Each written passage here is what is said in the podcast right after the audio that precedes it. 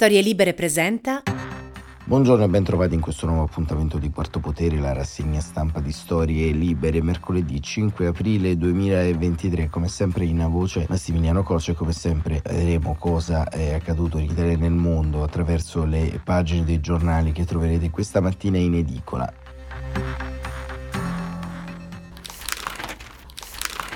Ma abbiamo un approfondimento in più sulle nostre frequenze digitali stamane, ovvero la presenza di Arianna Farinelli che raggiungeremo tra qualche minuto. Arianna Farinelli, scrittrice, editorialista per il quotidiano La Repubblica, vive a New York che ci racconterà un po' in presa diretta quello che sta accadendo in queste ore negli Stati Uniti. Ma vediamo subito le prime pagine dei quotidiani che ovviamente aprono tutte quante sullo questo argomento. Il Corriere della Sera, Trump, processo, ecco le accuse. Ancora la Repubblica, Trump, il cospiratore. La stampa, Trump, il cospiratore, anche per il quotidiano di Giannini libero ne arrivano 400.000, il piano anti-sbarchi come del giornale conservatore. Per fare un complimento libero dedica solamente uno strapuntino a notizia del giorno con un editoriale ieri in tribunale a New York lo stupore di Trump wow mi arrestano. Ecco Trump anche sulla prima pagina del giornale cospirazione donne pagate Trump in arresto l'America in tilt la verità, Trump in tribunale arrestato un'udienza surreale, il messaggero nel taglio centrale Trump fu cospirazione e protezione per i testimoni. E ancora il domani, il giorno del giudizio con Donald Trump a pugno chiuso che appunto guarda a favore di telecamere. E il manifesto che sempre ha un titolo importante e molto centrato, l'inarrestabile, sempre per determinare appunto questa vicenda che si sta creando e che sta animando sempre di più la politica statunitense, una politica davvero polarizzante, davvero esclusa all'interno del novero delle normali diatribe politiche nazionali, insomma un paese spaccato a metà con forze, possiamo dire, economiche e sociali totalmente e diametralmente opposte tra di loro, una sorta di paese nel paese e il mondo di Donald Trump è molto meno folcloristico di quello che si pensa, ma riagganciando un po' il filo delle accuse mosse allo stesso Trump, andiamo proprio a collegarci con Arianna Farinelli che torna appunto su quarto potere. È già in collegamento con noi ed ecco Arianna, iniziamo subito con una suggestione perché il eh, caso che porta alla sbarra, uno dei casi che porta alla sbarra Donald Trump è quello di Stormy Daniel, una ex pornostar che diciamo durante la campagna del 2016 avrebbe avuto una relazione con l'ex presidente che avrebbe pagato per il suo silenzio. I fondi sarebbero arrivati dalla campagna elettorale, quindi un pagamento illecito. Ecco, ma se questo caso, il caso di Stormy Daniels, fosse eh, venuto fuori durante quella campagna elettorale, che cosa avrebbe fatto accadere all'interno di quelle elezioni, come avrebbe cambiato il corso di quelle elezioni? Ma cosa sarebbe successo se la storia del pagamento eh, della pornostar Stormy Daniels fosse venuta fuori durante eh, la campagna elettorale del 2016, cioè il fatto che Trump abbia pagato un ex eh, pornostar per il suo silenzio, per non dire nulla della relazione extraconiugale che loro avevano avuto quando Trump si era da poco sposato con la moglie attuale Melania Trump, che aveva anche da poco partorito un figlio. Eh, certo la storia eh, non si fa con i sé, quindi la questione del pagamento di Stormy Daniels è venuta fuori nel 2018 quando Trump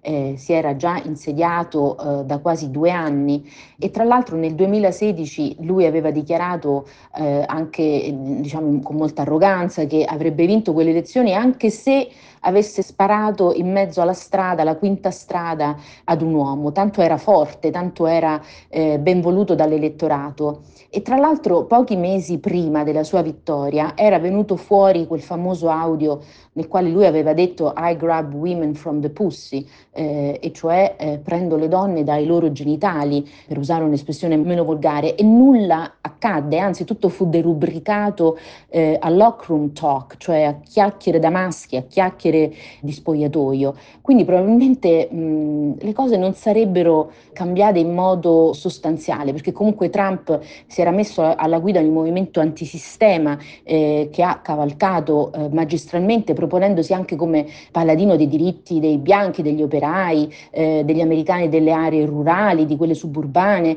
eh, di quelli non laureati, della classe medio-bassa. Però eh, diciamo che dopo la sua vittoria, dopo le elezioni del 2016 poi, è cominciato tutto un movimento per i diritti delle donne, addirittura a ridosso dell'insediamento nel 2017 con una manifestazione di due milioni di persone che protestavano contro il modo in cui Trump tratta le donne, eh, alla quale seguì di lì a poco con le inchieste del New Yorker e del eh, New York Times l'inizio del movimento del Me Too. Probabilmente quindi mh, se questa storia fosse venuta fuori nel 2016 Trump avrebbe comunque vinto, ma eh, ovviamente nessuno lo sa con certezza e per mettersi al riparo eh, diciamo da eh, possibili incidenti eh, lui ha pagato questa somma di denaro sostanziosa e poi si è detratto i soldi dalle spese per la campagna elettorale. Il reato per cui viene processato oggi non è il pagamento di questa donna, ma semplicemente eh, diciamo,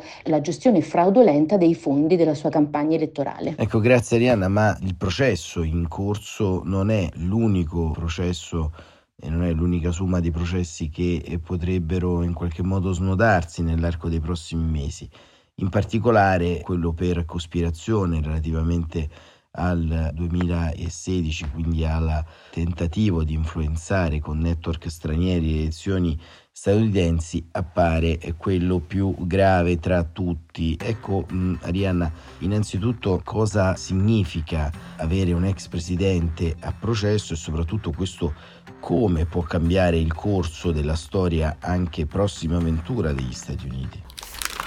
A parte questo processo nelle prossime settimane, nei prossimi mesi, si potrebbero in effetti aprire anche eh, altri processi a carico dell'ex presidente Trump. Pensiamo per esempio all'inchiesta che è addirittura di arrivo nello Stato della Georgia per il reato di aver cercato di interferire con i risultati delle elezioni in Georgia nel 2020. E lì c'è una prova abbastanza schiacciante che è un audio fatto dall'ex presidente Trump, allora era presidente, al segretario di Stato della Georgia, nel quale audio Trump chiedeva 11.700 voti, che erano i voti che, eh, di scarto eh, rispetto a Biden, i voti che gli mancavano per poter vincere eh, le elezioni in quello Stato. E questa è un'accusa molto pesante. E poi c'è un'altra inchiesta che riguarda appunto il ruolo di Trump nell'assalto al congresso del 6 gennaio 2021, del fatto che Trump abbia comunque raccolto fondi sulla base dell'idea appunto che queste elezioni, le elezioni 2020, fossero fraudolente parte il fatto che avesse cercato di eh, reclutare grandi elettori finti che potevano in qualche modo farlo vincere, eh, mentre le elezioni sono state vinte legittimamente da Biden e senza brogli. Ecco, per questi reati lui potrebbe andare a processo nei prossimi mesi e nelle prossime settimane e qualcuno dice che probabilmente mh, si doveva iniziare da questi processi, da questi reati che sono eh, diciamo più sostanziosi, perché in effetti il processo processo che si è aperto oggi con l'ufficializzazione dell'accusa, con eh, l'arresto di Trump, Trump poi non viene detenuto perché torna comunque in Florida nella sua residenza di Mar-a-Lago, ma da oggi l'ex presidente è un imputato. Ecco, questo processo eh, che ha a che fare con un crimine fiscale nel pagamento di Stormy Daniels viene considerato da molti un po' debole. C'è anche un precedente, quello del politico democratico candidato alle presidenziali John Edwards, eh, che venne messa a processo per una cosa molto simile, cioè aveva pagato anche lì una donna con la quale aveva avuto una relazione extraconiugale e era stato processato sempre per motivi fiscali, ma venne assolto da quell'accusa. Quindi alcuni temono che Trump venga assolto eh, in questo processo e che questo possa in qualche modo influenzare negativamente altri processi eh, che secondo alcuni analisti sono più importanti e anche più sostanziosi che hanno a che fare con il ruolo dell'ex presidente eh, nella vita democratica di questo paese, perché hanno a che fare con il tentativo di modificare i risultati elettorali o con ehm, diciamo, il suo rifiuto di accettare la vittoria di Biden, il suo voler raccogliere fondi dicendo che le elezioni del 2020 erano elezioni svolte con brogli elettorali che invece poi non ci sono mai stati. Quindi per alcuni si doveva iniziare da questi processi che avevano a che fare con la democrazia, piuttosto che questo processo che inizia eh, oggi qui a Manhattan, eh, che ha a che fare diciamo, con sì, i fondi della campagna elettorale, ma in realtà con la vita privata eh, delle dell'ex presidente. Una vicenda giudiziaria quindi che rischia di andare ad intaccare il cuore pulsante dei repubblicani ed ecco se nel 2016 questa vicenda giudiziaria non è entrata nel novero del dibattito politico ma solamente le abitudini di Donald Trump come questo che sta accadendo in questi giorni, in queste ore, può invece influenzare il voto che verrà negli Stati Uniti, la corsa alla nomination presidenziale, insomma chi può giovare di questo problema enorme di giustizia di Donald Trump? Questo processo e i processi che si apriranno nelle prossime settimane in realtà eh, potrebbe diciamo, alterare lo svolgimento delle prossime elezioni eh, presidenziali eh, del 2024 ehm, e anche prima tutto il processo che porterà alle primarie repubblicane e quindi alla nomination repubblicana. Trump ovviamente spera di utilizzare questo processo e gli altri processi a suo favore parlando di persecuzione politica, parlando di caccia alle streghe, witch hunt. E infatti diciamo che nelle ultime settimane eh, la base si è mobilizzata, ha fatto cerchio, ha fatto squadra intorno eh, al presidente, lui è riuscito anche in pochissimi giorni a raccogliere 7 milioni di dollari eh, per finanziare la sua campagna elettorale, quindi per adesso questo gli fa molto gioco, però bisognerà poi vedere nel lungo periodo come sceglierà l'elettorato repubblicano e se invece gli preferirà eh, quello che era un suo ex amico, ex pupillo e ora acerrimo nemico, e cioè il governatore della Florida Ron DeSantis, che eh, in effetti sembra per adesso un candidato meno famoso, meno conosciuto, ma comunque che avrebbe mh, sulla carta almeno tutto quello che viene richiesto ad un presidente, è una bella famiglia, è andato nelle migliori scuole d'America, è un ex campione di baseball, è un ex eroe di guerra, eh, è molto popolare in Florida, ha appena rivinto le elezioni da governatore eh, con una valanga di voti anche eh, nelle contee storicamente democratiche. E quindi eh, nei prossimi mesi potremo vedere appunto un um, tallonamento molto stretto del presidente eh, Trump eh, da parte eh, di Ron DeSantis. Per adesso il partito ovviamente lo sostiene, eh, ma bisogna vedere se questo consenso poi eh, rimarrà nei prossimi mesi. Ai democratici paradossalmente conviene più che eh, Trump abbia la nomination del suo partito, perché quella nomination in realtà è in grado di mobilitare il fronte opposto, cioè il fronte democratico. gli elettori democratici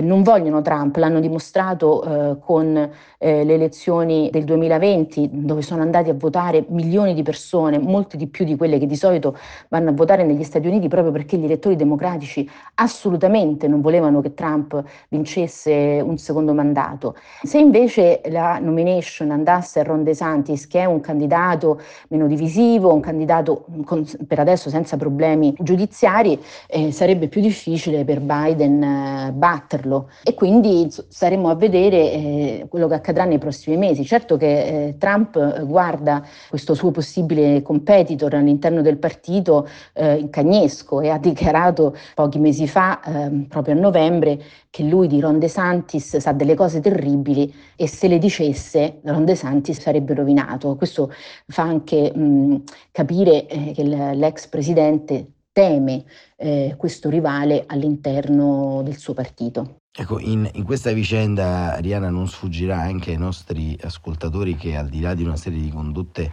presunte negative del Presidente degli Stati Uniti Donald Trump, esiste e sussiste un eh, problema eh, molto grave, un problema che negli ultimi mesi è diventato dirimente all'interno degli Stati Uniti per via di una serie di azioni, di strascichi appunto della dottrina repubblicana e della presenza di una corte che ovviamente di stampo conservatore perché è stata uh, voluta appunto nelle ultime battute dal presidente Trump. Ecco, il corpo delle donne è il centro un po' dello scandalo della percezione pubblica statunitense e quindi il corpo delle donne è la questione di genere, un argomento poco esplorato ma che può darci e consegnarci una chiusa a mio avviso interessante per continuare a comprendere un po' più dall'alto questo fenomeno. La questione di genere non è una questione di secondo piano in quello che sta succedendo ora. È vero che Trump non viene processato eh, perché ha pagato all'ex pornostar questi soldi affinché lei non rivelasse della loro relazione. Viene processato, come abbiamo detto, eh, per eh, una sorta di gestione fraudolenta dei fondi della campagna elettorale. Ma la questione di genere rimane perché? Perché quello che è accaduto è anche molto indicativo di come vengono viste ancora oggi le donne nella società americana, eh, cioè l'uomo potente, il ricco, eh, che le paga per tenerle zitte oppure per farle scomparire oppure per farle abortire. Eh, ricordiamoci che lo scorso novembre il candidato repubblicano al seggio senatoriale della Georgia, pur dichiarandosi anti-abortista, aveva pagato due donne per abortire. Ecco, quindi questo ci fa anche molto riflettere su quella che è la questione di genere in questo paese, che è una questione enorme. Pensiamo per esempio che eh, sei mesi fa abbiamo perso, eh,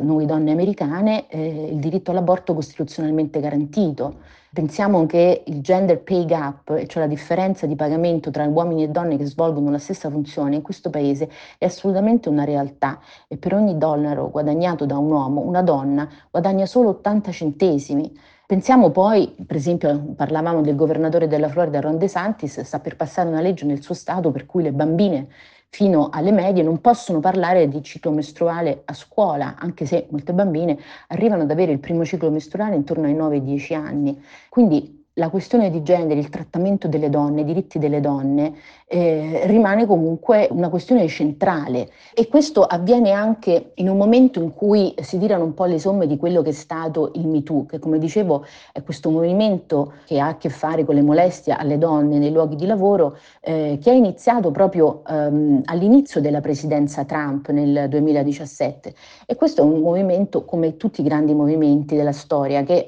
ha eh, luci e ombre e ha avuto anche delle degenerazioni, per esempio uomini che sono stati accusati e praticamente condannati senza processo, eh, donne anche che hanno mentito sulle accuse, abbiamo visto il processo di Johnny Depp contro la sua ex moglie che lo accusava appunto di essere violento, per il quale lei è stata eh, condannata, quindi le sue accuse non sono state riconosciute. Eh, però è stato anche un movimento che ha detto grandi verità eh, sui rapporti di forza nel luogo di lavoro, sulle molestie eh, che le donne eh, dovevano subire. Eh, e quindi la questione del pagamento eh, di una donna per il suo silenzio, eh, anche se non è quello per cui il presidente viene processato, eh, fa parte comunque non solo della vita politica processuale del presidente Trump, scandita da un'estrema misoginia, abbiamo detto prima I grab women from their pussy, cioè una frase terribile da dire, ma ha a che fare con un quadro più ampio e appunto con la storia delle donne, con le questioni di genere più ampie, sul modo in cui le donne vengono ancora percepite in questo paese e vengono ancora purtroppo trattate. E grazie, grazie davvero ad Arianna Farinelli per eh, questa conversazione e grazie a voi che ci avete seguito fino a questo momento. Quarto Potere torna domani mattina come sempre alle 7.45. Grazie per essere stati con noi e a presto risentirci.